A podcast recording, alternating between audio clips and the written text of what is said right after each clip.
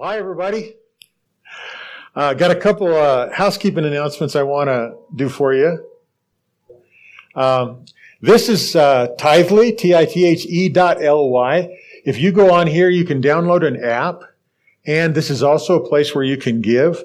Um, the app is pretty cool. It, uh, it, it reads, pulls stuff directly off the website, so it's also got the scheduling page that's going on, and it'll just help you stay in touch in other ways. So Tithely, T-I-T-H-E dot L-Y. And if you look for Joyland in Colorado Springs, that'll let you download the app. The app's free and it'll help you stay in touch with us. And of course, we, we would love it if you give. It's an unusual time, obviously, to keep things rolling. And, and, uh, one thing I do want to say about giving, one of the horrible things revealed at the beginning of this time with the coronavirus was that people were insecure and they were hoarding and you could see it in all different kinds of ways. And one way to overcome that kind of tendency, if, if you ever face any of it, is to come in the opposite spirit. We had a chance uh, as a church to give some money to a, a, young family in Africa recently. We just heard a report back on Tuesday morning at the at the Tuesday morning breakfast we had online, and that little bit of money not only secured them food for the month, it secured his wife a doctor's visit and the medicine she needed. And in the course of that medicine, she's feeling much, much better. They're a young couple. She's pregnant and she was having some bleeding issues. And so that looks like it's 99% over. And in addition, the money left over, they went out and they bought some food for the grandmothers that had grandkids running around caring for them. And this is a unique situation in Uganda. Because of the AIDS virus, people that are in their 30s to 50s almost all died. And so you have young people that are under 30 and you have the elderly that are like 60 and up. And so they, this, this young guy and his wife, they were in their late 20s. They, uh, they had enough to buy some food, but get this. They also had enough to repair a water pump in their, in their community. And now the people have fresh, clean water as a result of a really small little gift that we were able to give them. It was just awesome.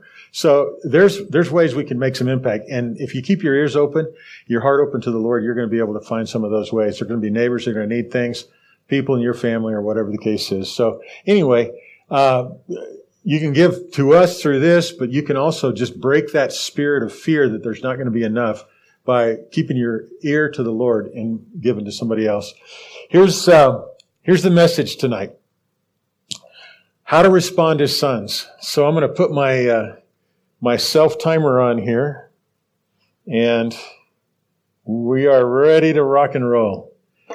This is a discipline I'm trying to do because I appreciate all you guys coming, and I know some of you are halfway around the world, and who knows what time it is. So bless you guys. We thank you for finding your way here.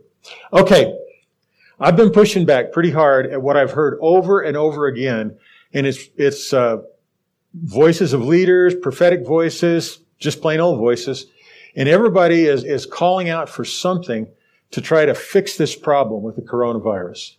And uh, the, the one that I hear most often, and I've talked to you about for like last week, is uh, Second Corinthians, uh, not Second Corinthians, Second Chronicles seven fourteen. If my people who are called by my name will humble themselves uh, and uh, pray and seek my face and turn from their wicked ways, then I'll heal their land. And I know, I know, I know, it is such a temptation to believe that that uh, taking a stand like that and calling on God to do something like that is a, is a, is a good thing. It, it's a, it's a poetic thing. It's a, it's a noble feeling thing. But I push back against it because I believe that it's reaching out of the magnificence and the intimacy of the relationship we have with God right now in Jesus Christ out of this new covenant relationship and appealing elsewhere, appealing elsewhere. And so I, I wanted to, uh, not just harp on that again, because I've, I've written about it on Facebook and I've talked to people about it and I've talked to you guys about it.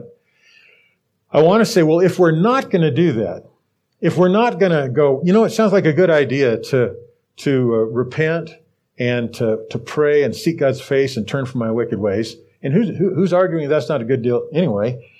Well, if we're not going to do that, and I'm telling you guys that that's not the route to go, what is the route to go? In other words, what do we have as response options as sons of the new covenant? That's what we're going to talk about tonight. This verse underneath here is found in Hebrews, first part of chapter 12, and it says, And let us run with endurance the race that is set before us, fixing our eyes on Jesus, the author and finish of our faith. That was the best summary verse I could find that kind of encapsulated the options about us as sons and daughters of the new covenant responding to trouble and crisis. Run the race with your eyes fixed on Jesus. Run it hard, run it with endurance, but fix your eyes on Jesus, the author and the finisher of our faith. So let's get started. For Christ did not enter a holy place made with hands, a mere copy of the true one, but into heaven itself, now to appear in the presence of God for us. Nor was it that he would offer himself often as the high priest enters into the holy place year after year with the blood that is not his own. Otherwise, he would have needed to suffer often since the foundation of the world. But now, once at the consummation of the ages, he has been manifest to put away sin by the sacrifice of himself. Now, there's some, some stuff that I want to show you here. This one word, and, and I, most of you guys, if you know me, you know that I love digging into the word, and I love finding some stuff about the Greek. So it's the word consummation. It's the word suntelei, and it, it's from sunteleo. Teleo means complete or perfect. Sun means with. But here are the two definitions. To complete something that has been in process, to bring to an end, complete, finish, or close something. The other one is to carry it out, like a fulfillment aspect. To carry out or bring into being something that has been promised or expected to carry out, to fulfill, or to accomplish something. Okay, so here's the parts that are accomplished in this situation. This is what Good Friday is about. This is what Good Friday is about. So look at this highlighted part on the bottom of scripture here. But now once, at the consummation of the ages, he, Jesus, has been manifest to put away sin by the sacrifice of himself. What I would like to suggest to us is that we ought to be conscious of and we ought to be slow to toss that away. To trade it in for a formula from another covenant, for a formula from days gone by. The, the thing that, that uh, Second Chronicles 7 is speaking about is the dedication of the temple that Solomon built. It's a beautiful thing. It's a beautiful thing. But it, but it's, it's a, a, a it has life that comes from another relationship, another kind of relationship with God. And undeniably, undeniably, it is a relationship before the full revelation of Jesus was there.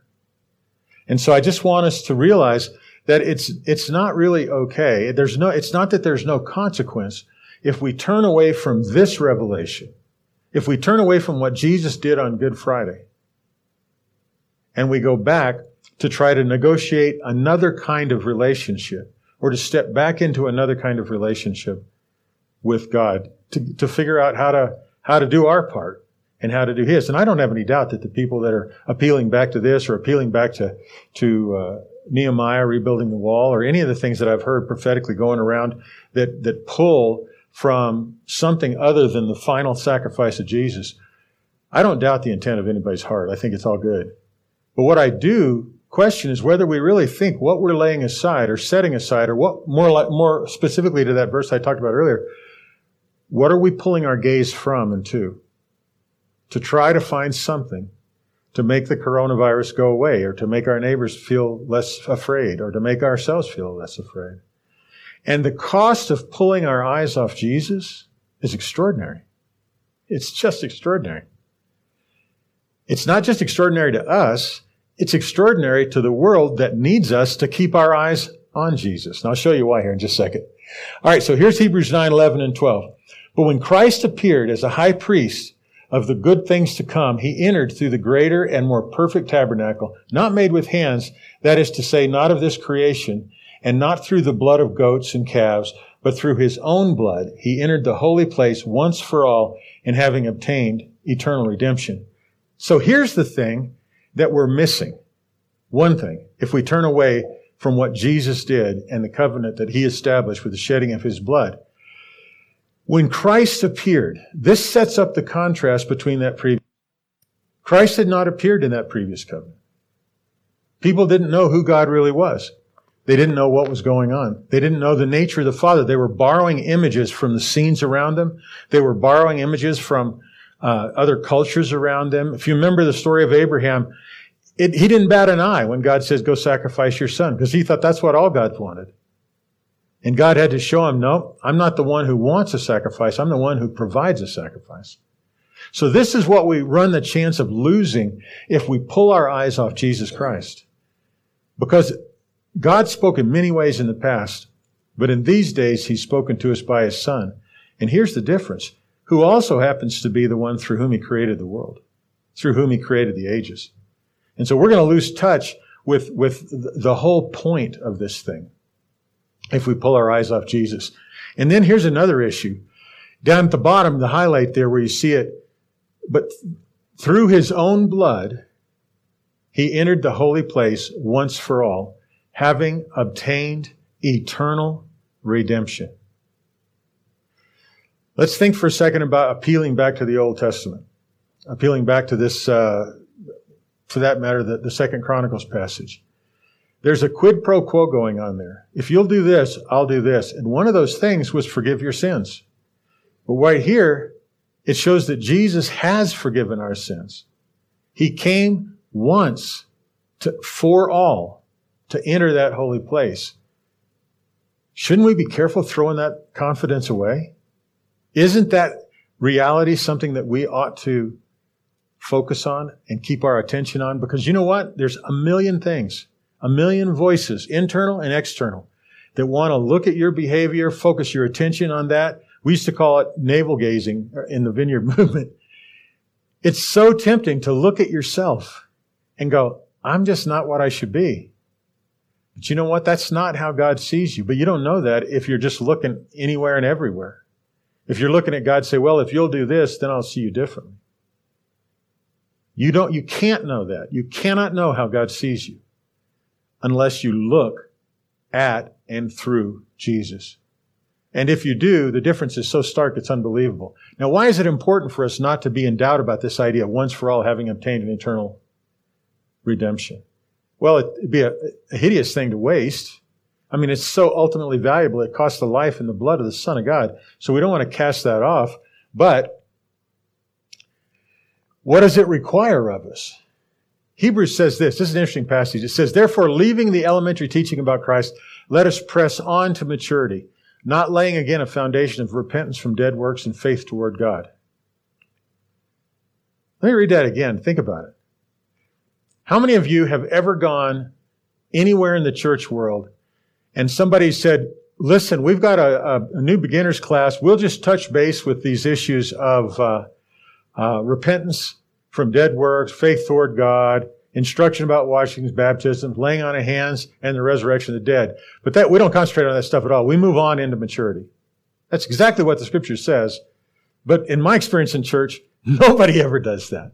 Matter of fact, you could plan an annual preaching calendar around the elements here in, in Hebrews 6, 1 through 3, and they would think you were going deep. But the reason it isn't deep is because knowing this stuff is not what makes it deep. Relating to God makes it deep. Knowing that Jesus has said, I no longer call you servants, but I call you friends. Now listen to me. Think back to this passage in, in 2 Chronicles 7.14 if my people who are called by my name. Does that sound assured? Does that sound secure? Does that sound like, oh, don't worry about it. You're my friend. I chose you. I chose you. No. So what I'm saying is that as, as, as amazing as it sounds and as luring as that is to go back there and go, we need, we need to fast. We need to pray. We need to seek God's face. We need to do that because these are rough times. No. They're rougher than the times were six months ago and will be in a few months ahead. But these are just the times. These are the times that called for the Son of God to take on the form of flesh to sacrifice his blood to open up heaven and open up a relationship with the Father so we could operate as sons. Let us press on into maturity, not laying again the foundation of repentance from dead works.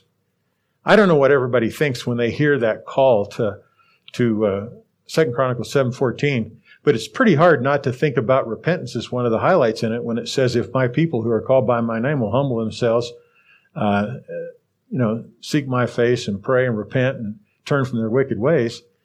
Repentance is into something, not from something.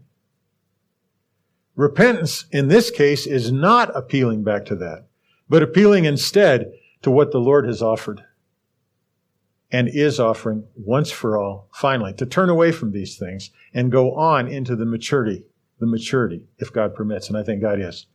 All right. So what are we supposed to do? How does a son respond as a son? We don't look at ourselves. We don't start gorging ourselves or engaging ourselves in trying to find a bunch of stuff that's wrong about us that we need to repent from. We turn into what Christ, we when I say turn into, we, we don't look over here. We turn into what Christ has done for us. The reality of our identity. And on the, on the scripture here, this is Romans 8, 14 through 17. For all who are being led by the Spirit of God, these are the sons of God. So we turn into the leadership of the Holy Spirit.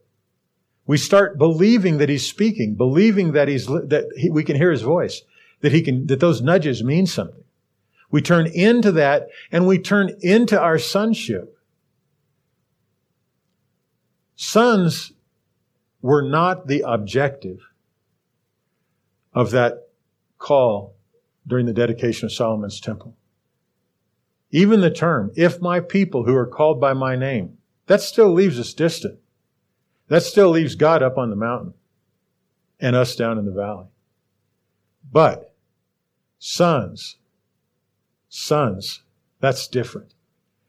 For all who are being led by the Spirit of God, these are the sons of God. If you have not received the spirit of slavery, uh, again leading to fear, but you have received the spirit of adoption as sons by which we cry out, Abba, Father. Not just sons, but sons who are intimate, sons who have communication, sons who are tight.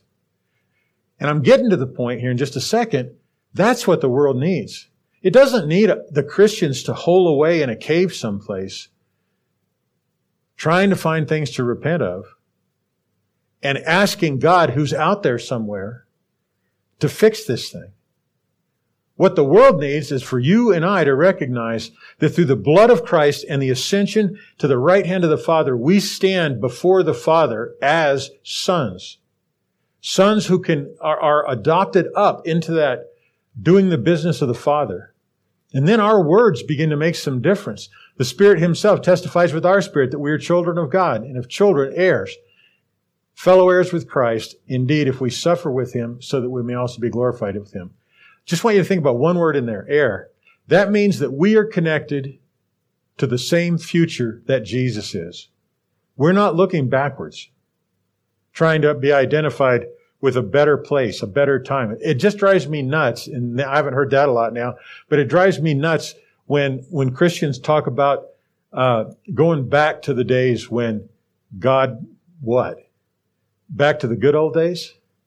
I think the good old days are coming. I don't think they're behind us. We're heirs with Jesus, moving forward into the reality that he gave his life for. So sons also recognize their freedom and their glory and their significance. For I consider that the sufferings of this present time are not worthy to be compared with the glory that is to be revealed to us. Now listen to this. And again, I'm talking about people uh, tempted, myself too, tempted to try to, we got to find a formula so we can heal the land. We got to find a formula so we can overcome this thing. Look at what it says. It says, for the anxious longings of the creation wait eagerly, not for us to repent, not for us to, to go into hiding, to go into fasting, to go into prayer in that way, for us to be revealed as sons of God.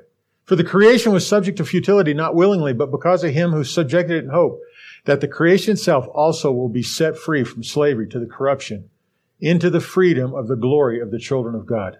So here's something that you don't think about when you're being called to, uh, my people humble, humble themselves and, and seek my face and pray and repent and turn from their wicked ways. Who reads that and thinks about glory? Who reads that and thinks about glory? Jeremy. Uh, Pastor, is it a, is a uh, thought process to uh, I thought we thought this, this to think that God has a history or our Father has a history of submitting to the parameters of relationship that we have dictated. And so when they came out of Egypt, in other words, uh, he wanted to be their God. They wanted to have Moses as a mediator, and and that started a whole cycle of, of how that looked. Um, is is that a safe way to think about that? Um, I'll let you go ahead and respond. Yes, I, I think that there's plenty of evidence that people down through history have just wanted to be told what to do by their God. And they, and, and it's also true that they never had a concept of doing it with him or him doing it with us. The idea of God walking among men, the idea of God being your father, that's a family relationship. Walking among men, the idea of the incarnation, that wasn't something that occurred very much in the history of religion. Uh, especially in that day, you know, uh, uh, the nations around them, their gods were distant, they were precocious, they were unpredictable, they were demanding, and they required sacrifice. And that's what qualified them to be gods.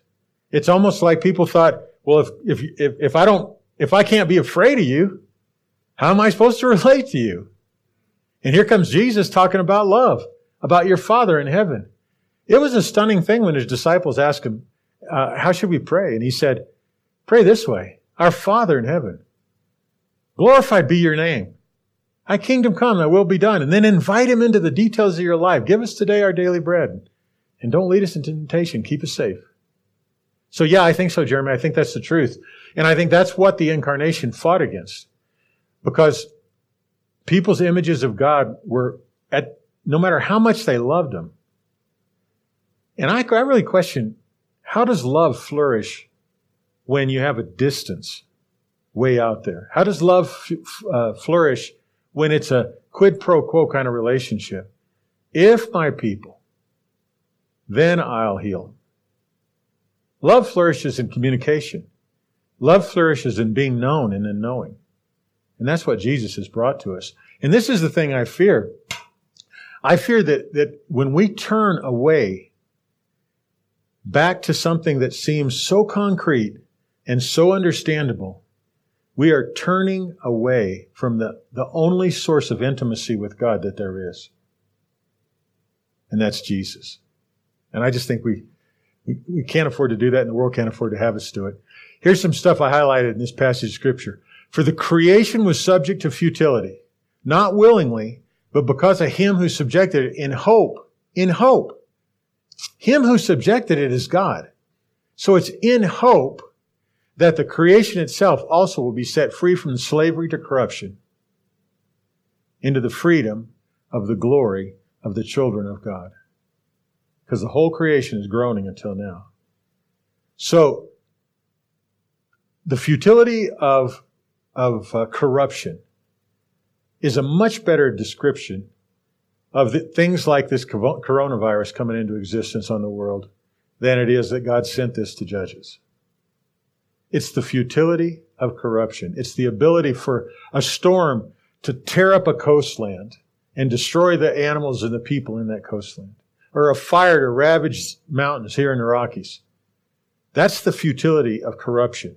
The ability for corruption to destroy its own self as creation goes. And creation is sitting there in futility, groaning and begging for you and I to manifest as sons of God. And we're not going to do that by following an if then kind of formula. All right, so we respond to better promises.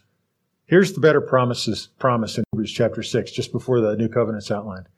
But now he has obtained a more excellent ministry by as much as he also is the mediator of a better covenant, which has been erected or enacted on better promises. Here's the highlighted parts I want to show you.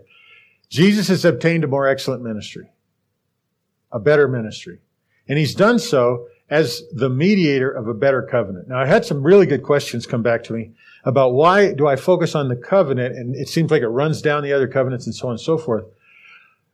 The covenant describes the parameters of the government that God is engaged in with people.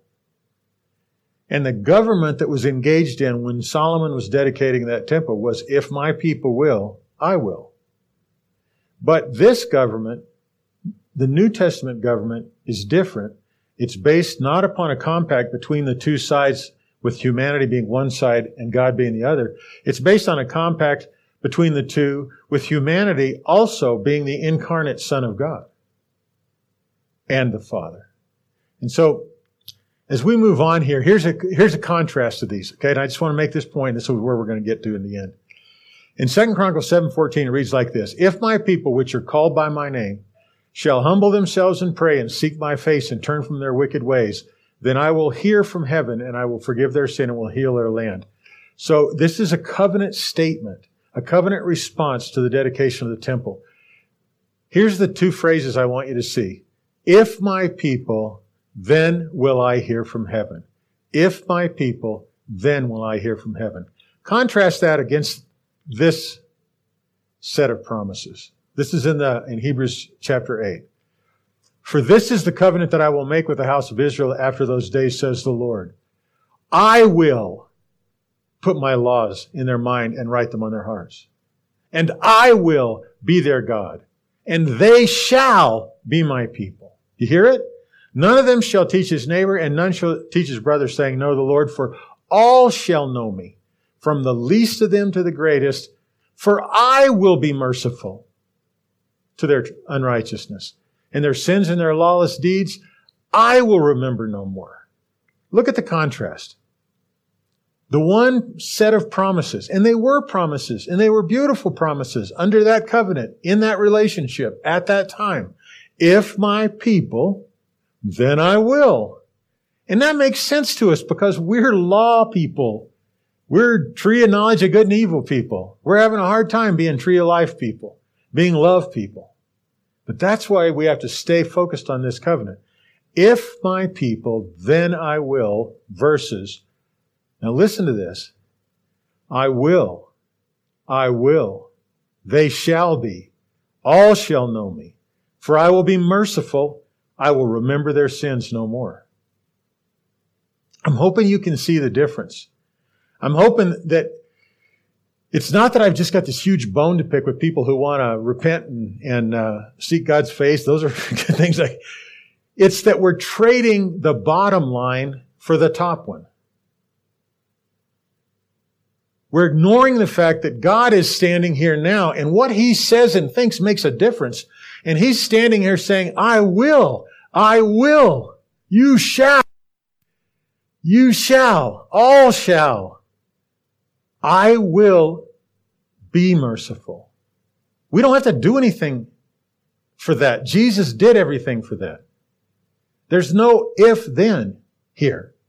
There's an I will, an I will, an I will. Yeah, Ronnie.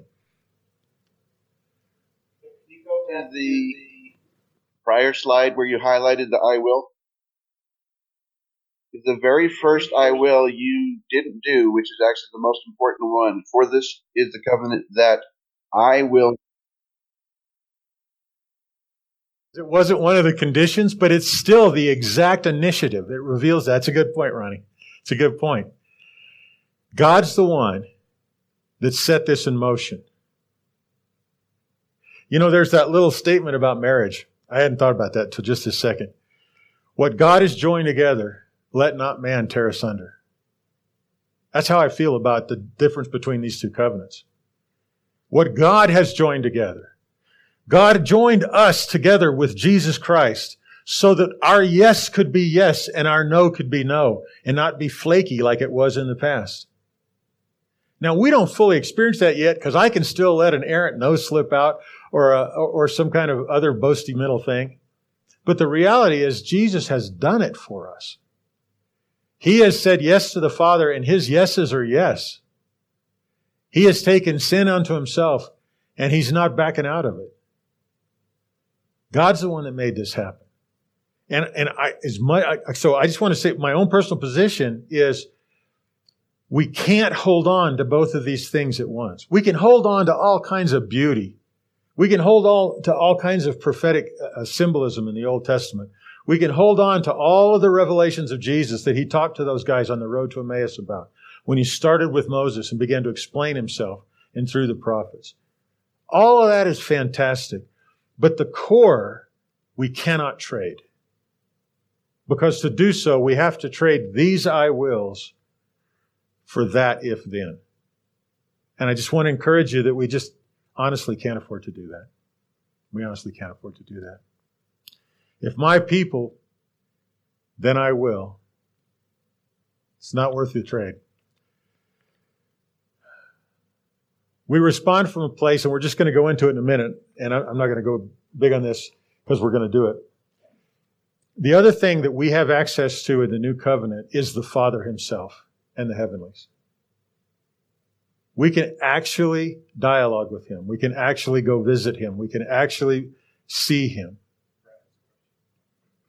And to trade that away is, is crazy. Brett? Hi. My whole question is from the, we always talk about the old covenant and the new covenant.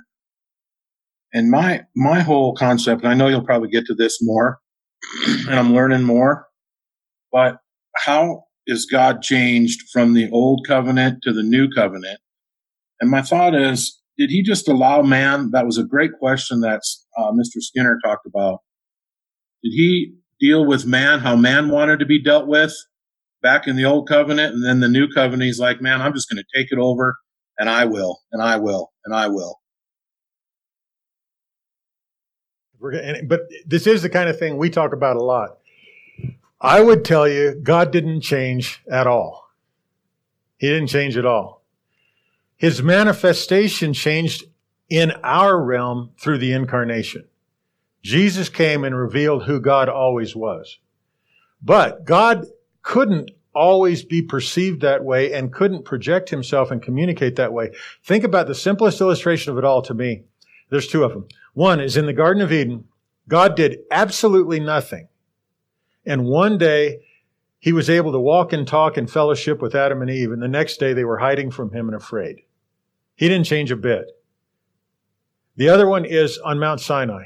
God came with the intent of living among the people of Israel.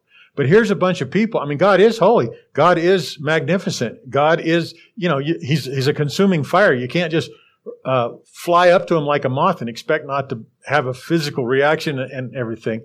But God wanted to live with those people. But just the sheer magnitude of his presence scared the heck out of them.